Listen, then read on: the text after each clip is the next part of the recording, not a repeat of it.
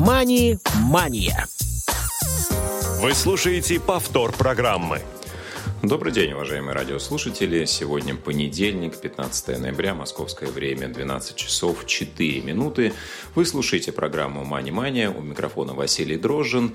И мы начинаем очередной эфир. Сразу хочу напомнить, что у вас, друзья, есть возможность писать нам, задавать вопросы, комментировать. Тем более, что у нас сегодня очень интересные гости. Итак, телефон для ваших СМС и WhatsApp-сообщений 8-903-707-26-71. Ну, а сегодня мы с вами поговорим про доступность сервисов банковских услуг. И сделаем это вместе со специалистами банка ВТБ, которых я спешу представить. Это Алексей Любимов, руководитель проекта Департамента цифрового бизнеса банка ВТБ, и Вадим Чагин, эксперт отдела координации и планирования, управления координацией и сопровождения цифровых каналов Департамента цифрового бизнеса банка ВТБ. Друзья, привет. Привет. Всем добрый день. Спасибо, что пришли к нам сегодня в эфир. Ну и, наверное, первый вопрос, собственно, что это за департамент цифрового бизнеса, чем это подразделение занимается, как оно возникло, давайте об этом немного поговорим. Ну, это один из департаментов банка, и, собственно говоря, исходя из его названия, он занимается цифровыми продуктами, поскольку банк – это же не только то место, где мы приходим и общаемся с операционистом по поводу там, положить денег, взять денег, получить карточку и так далее. Там довольно-таки много что еще делается для того, чтобы и это, и сам офис в том числе работал. Вот. И департамент цифрового бизнеса – это вот как раз департамент, отвечающий за цифру. Хорошо. Как в этом контексте ваша деятельность связана именно с доступностью услуг? Правильно ли я понимаю, что это подразделение, в частности, занимается тем, что адаптирует, усовершенствует сервисы, продукты, услуги под нужды людей с инвалидностью и, в частности, незрячих людей? Конечно. Да, давай, Вадим. Конечно. То есть, поскольку департамент цифрового бизнеса занимается цифрой, да, то есть цифры – это все, как правильно сказал Алексей, цифровые продукты банка. Соответственно, в рамках именно этого департамента и происходит адаптация тех самых цифровых продуктов под нужды нуждающихся. То есть это одно из направлений деятельности данного подразделения. Да, конечно. Да, конечно. Если шагнуть немножко назад, попробовать историю этого процесса описать, с чего началось направление доступности в банке ВТБ, если вы застали этот процесс, конечно. Но мы застали как раз этот процесс, потому что началась эта работа так плотно и целенаправленно в прошлом году, то есть в 2020-м, началась, собственно, с того, что банк пригласил нас, да, как команду, и, собственно, с этого, как в той песне, вот оно и закрутилось. То есть с конца лета банк начал упорно и целенаправленно работать над доступностью продуктов. Хорошо, как раз давайте поговорим про команду чуть более подробно. Какими направлениями доступности занимаетесь конкретно вы? Да, есть ли, например, в команде люди с другими формами инвалидности? И насколько этот процесс масштабный и всеохватный? Я бы здесь не стал бы, наверное, говорить о том, что там тут кто-то конкретно что-то делает, по той простой причине, что над доступностью работает в данном случае практически весь департамент цифрового бизнеса, потому что сам по себе процесс, он не заключается только в том, что вот пришел, условно говоря, человек с ограниченными возможностями здоровья, посмотрел продукт и сказал, что а вот здесь вот у вас что-то плохо сделано, давайте переделать. И все это мгновенно переделалось. Поскольку есть те продукты, которые уже выведены на рынок, есть продукты, которые разрабатываются, есть продукты, которые готовятся к разработке. Они все так или иначе нуждаются в том, чтобы быть там либо адаптированными, либо сделанными уже с учетом доступности, да, в зависимости от того, на каком этапе разработки продукт находится. И в этом процессе принимают участие и разработчики, и аналитики, и дизайнеры, и тестировщики. То есть довольно-таки большое количество людей над этим работает, но есть команда, в которую, в частности, мы входим, да, которая аккумулирует и знания по accessibility, и распространяет их по командам. Вот. И отвечая на вопрос, есть ли кто-то еще, да, у нас есть и другие, так сказать, сотрудники с другими ограниченными возможностями здоровья, скажем так. Вот. Но это немножко другая история. Угу. Хорошо. Ну вот вы занимаетесь именно адаптацией под нужды людей с инвалидностью по зрению, с ограничениями по зрению. Ну, в массе своей да, но не только.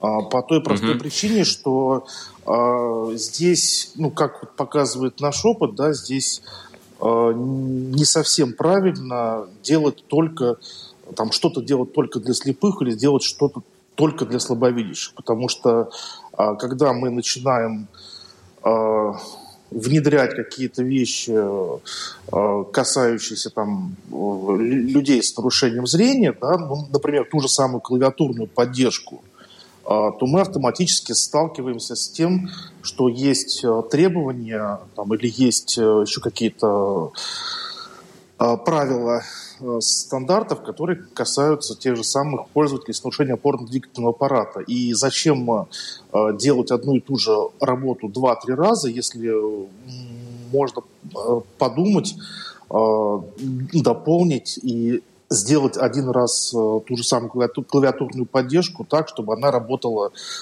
и для слепых, и для слабовидящих, и для лиц с нарушением опорно-двигательного аппарата. Поэтому говорить, что мы только занимаемся слепыми, нельзя, но подавляющее количество времени и требований касаются лиц с нарушением зрения. Но здесь важно еще уточнить, что банк придерживается концепции универсального дизайна. То есть это говорит о том, что там какие-то решения, скажем, для слепых пользователей, да, они не какие-то кастомные. То есть нет, например, такого, что те или иные решения для слепых, да, не применяются. То есть задача банка, чтобы приложение было универсальным для всех, при этом, чтобы оно было, собственно, всем и доступно.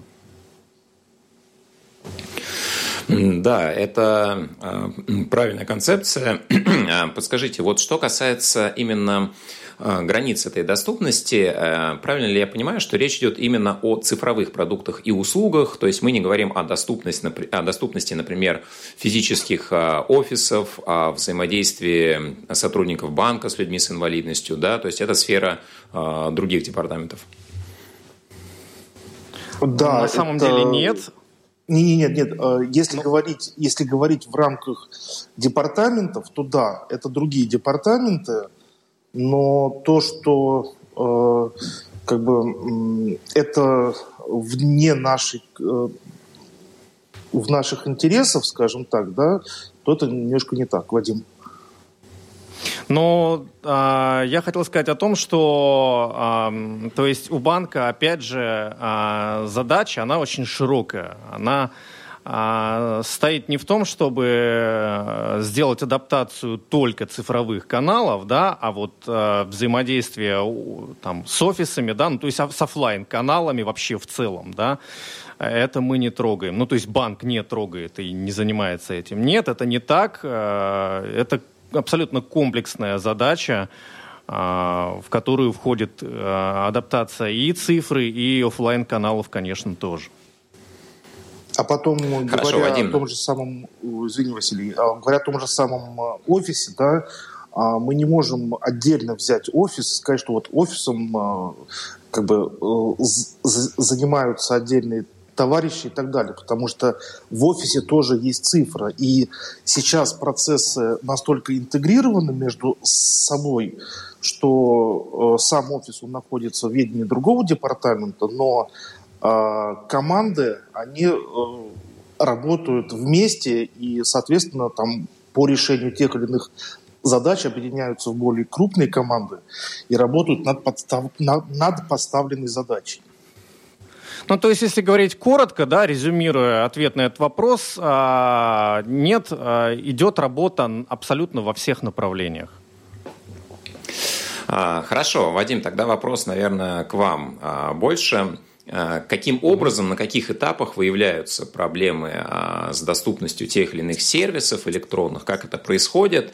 Я понял уже, исходя из того, что говорил Алексей ранее, что есть продукты, которые только выводятся на рынок, да, и тогда понятно, что работа ведется с нуля. Но есть уже много запущенных сервисов.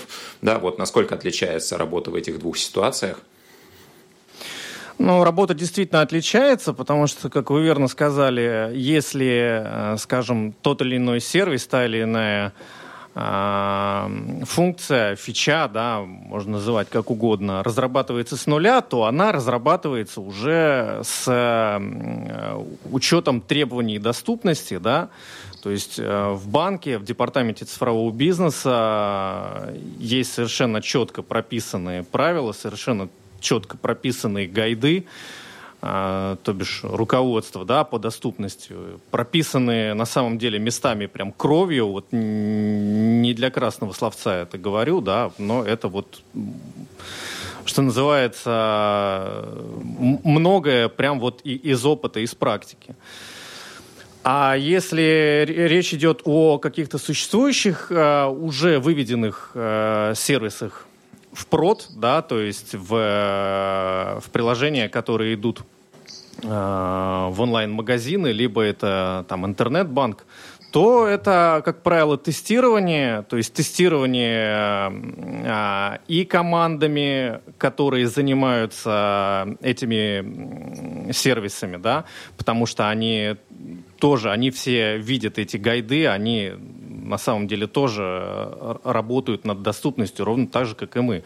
То есть либо эта команда, да, находит что-то и потом все равно отдает нам на ретест исправлений, которые они сделали, либо мы в процессе, собственно, эксплуатации продуктов банка, поскольку мы так сложилось, что являемся, да, клиентами банка, в процессе эксплуатации просто находятся какие-то баги и исправляются. Либо есть задача, да, то есть вот есть у нас такие сервисы, они уже выведены в прод, их нужно сделать доступными согласно регламентам. Соответственно, они тестируются и отдаются в работу на соответствующие доработки. Также еще есть третий путь, но он в процентном соотношении занимает совсем чуть-чуть. Это если приходит обратная связь от пользователя, да, где пишут, что вот так и так, вот это мы хотели сделать, но у нас вот не получилось. Да? Тогда это берется в работу и, соответственно, исправляется в рамках тех задач, процессов, которые на данный момент есть. По поводу обратной связи, давайте сразу тогда подскажем тем, кто нас сейчас слушает, каким каналом можно воспользоваться для того, чтобы передать информацию о том, что люди сталкиваются с какими-то недоступными элементами. Писать в чат, звонить на горячую линию, либо есть какой-то еще способ? Безусловно, это чат, что в мобильном приложении, что на веб-версии. Это почта info@vtb.ru. Опять-таки, те, кто нас знают, это не совсем правильно, но обращаются напрямую с просьбами, да. И еще, если есть какие-то пожелания, есть какие-то тоже тайная обратная связь, то на веб-версии уже сейчас при авторизации там есть опрос, можно указать, какие особенности у вас, как у клиента, имеются, да, и там есть тоже поле для обратной связи, где вы можете написать, что бы вы хотели, что вам некомфортно и так далее. Тоже к нам придет. Но с этой формы обязательно придет к нам. Это 100%. То есть с этой формы в интернет-банке мы получаем всю обратную связь, которая доходит до банка, собственно. Максимально быстро. Все остальное, естественно, по инстанциям. Пока придет, тогда мы увидим. Угу. Насколько велик объем этих цифровых продуктов, по которым ведется процесс улучшения доступности? Есть мобильное приложение, есть интернет-версия. Да, я знаю, что есть приложение для инвестиций от банка. Есть ли какие-то еще дополнительные сервисы, насколько их много, чтобы составить представление о том, насколько это трудоемкий процесс? В принципе, все каналы основные цифровые продукты вы перечислили, да, то есть это мобильные приложения под обе операционные системы, популярные нынче, да, то есть iOS, Android, интернет-банк, ВТБ инвестиции, это то, что, собственно, у нас в планах на будущее. Я как один из пользователей подобных сервисов, да, могу сказать, что есть определенные моменты, и здорово, что в ВТБ есть такая команда, теперь будет поле спокойно за развитие, в том числе, этого сервиса. Давайте попробуем описать, может быть, на каком-то конкретном примере, если мы уже столкнулись с действующим продуктом, его кто-то разрабатывал, может быть, еще не изучая эти гайды, написанные. Вы так или иначе в своей работе, наверное, сталкиваетесь с другими департаментами, с разработчиками. Как этот процесс происходит? То есть вы просто пишете рекомендации, которые куда-то уходят, либо вы работаете с конкретными людьми и говорите, что допустим, по таким-то правилам нужно переделать тот или иной элемент. Насколько люди, которые не погружены в специфику, это быстро, легко воспринимают, либо уже все сотрудники в эту специфику так или иначе погружены, и это достаточно просто? Давайте я отвечу на этот вопрос. Так или иначе, в принципе, погружены уже, пожалуй, что наибольшая часть сотрудников банка, работающих над цифровыми продуктами, они погружены в историю того, что нужно делать доступность, да, то есть все сотрудники команд, работающих над теми или иными сервисами, функциями и так далее, они знают, что у банка есть требование делать accessibility. Поэтому здесь вряд ли будет история, когда мы увидели где-то какие-то баги в каком-то сервисе, пришли к соответствующей команде и сказали, что ребята, у нас так, а они не знают, о чем речь. Нет, естественно, они знают, о чем речь. И мы, в свою очередь, найдя тот или иной дефект, наша задача описать этот дефект максимально понятно для разработчиков команды, которая занимается, да, этой функцией, чтобы они поняли, что именно нужно в этой ситуации делать. То есть это не какие-то рекомендательные, да, просто общие слова, что вот, а вот нам бы хотелось, чтобы вы сделали так. Нет, это прям четко, точечно, по сценарию, только не из разряда, как вот, знаете, там, нажми стрелочку вниз 2 раза, а потом стрелочку 2 вправо. Нет, это именно вот, условно, что называется ТЗ, которое нами с этой точки зрения прописывается.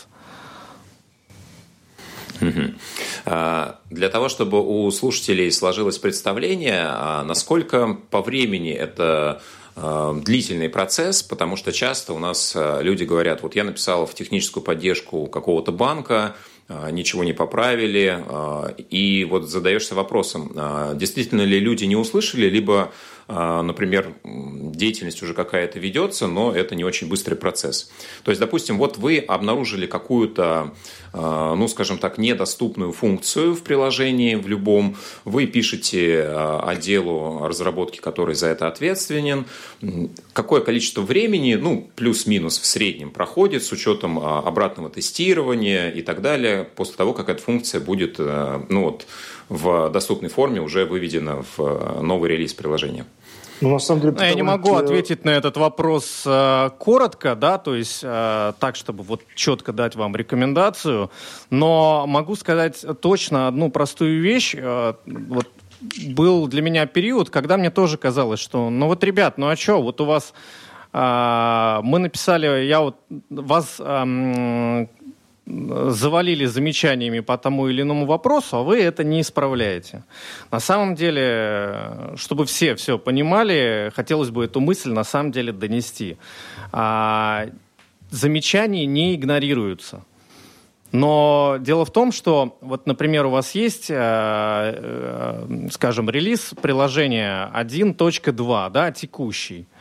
А если вы нашли в этом релизе, как пользователь конечный, какой-то баг, то вероятность того, что эта ошибка будет исправлена в следующем релизе, она достаточно мала. Если это не что-то такое очень критичное, что является там каким-то таким прям блокирующим дефектом. Объясню сейчас, почему так происходит. Потому что, на самом деле, когда выходит в релиз та или иная версия, разработчики, да, то есть внутри, ну вот в нашем случае внутри банка уже ведется работа над следующими релизами. И следующий релиз может выйти, например, уже через неделю. И мы просто можем, ну, мы не успеем исправить эти дефекты до следующего релиза, потому что это очень трудоемкий, на самом деле, процесс. То есть прохождение версии приложения даже от стадии, когда вот все готово, до того момента, когда оно выходит в либо магазин приложений, либо обновляется интернет-банк, путь этот не такой короткий. Поэтому здесь нужно понимать, что оставили замечание, даже вот мы увидели какой-то дефект, оставили этот дефект внутри у себя вот в банке, мы как сотрудники банка, да, даже мы понимаем, что, ну, скорее всего, это через релиз, наверное, исправится. Возможно, через 2, потому что задач по исправлениям, по доработкам, по, ну, есть текущие какие-то задачи у команд, там, у нашей команды, да, и нужно понимать, что банк занимается не только доступностью. То есть поэтому для того, чтобы то или иное исправление вышло в прод, должно пройти некоторое количество времени. К сожалению, как бы нам не хотелось, но это не такой быстрый процесс. Да. Алексей что-то хотел добавить, по-моему. Да, я еще опять хотел бы сказать, что когда там, либо мы замечаем, либо со стороны приходят комментарии, нам пишут, что вот тут вот плохо, тут вот недоступно, неудобно и так далее. Здесь нужно понимать, что есть замечания, есть баги, которые действительно недоступны. То есть вот, там, я не могу... Там, не знаю, там, оплатить мобильную связь. Вот, ну, не могу и все, да, там кнопочка не нажимается. Это критическая ошибка, да, она, естественно, имеет больший приоритет. Но если так или иначе что-то можно сделать, да, там неудобно, еще что-то, это уже немножко другой приоритет. Он не значит, что он не будет сделан никогда, да, он просто уходит в процесс. И, соответственно, вот то, о чем Вадим говорил, там неделя, 2 недели, 3 недели и так далее. Поэтому в любом случае, если кто-то что-то заметил, пишите, это не уходит в ящик, это все обязательно принимается во внимание и исправляется. Ну что ж, друзья, спасибо большое за содержательную беседу. Хочется пожелать вам удачи в вашей деятельности. Пусть все большее количество цифровых продуктов становится доступными, в том числе и благодаря вашим усилиям. Напомню, что сегодня у нас в гостях были Алексей Любимов и Вадим Чагин, представители проекта Департамента цифрового бизнеса банка ВТБ. Спасибо, что слушали нас, друзья, и до новых встреч в программе MoneyМания. MoneyМания.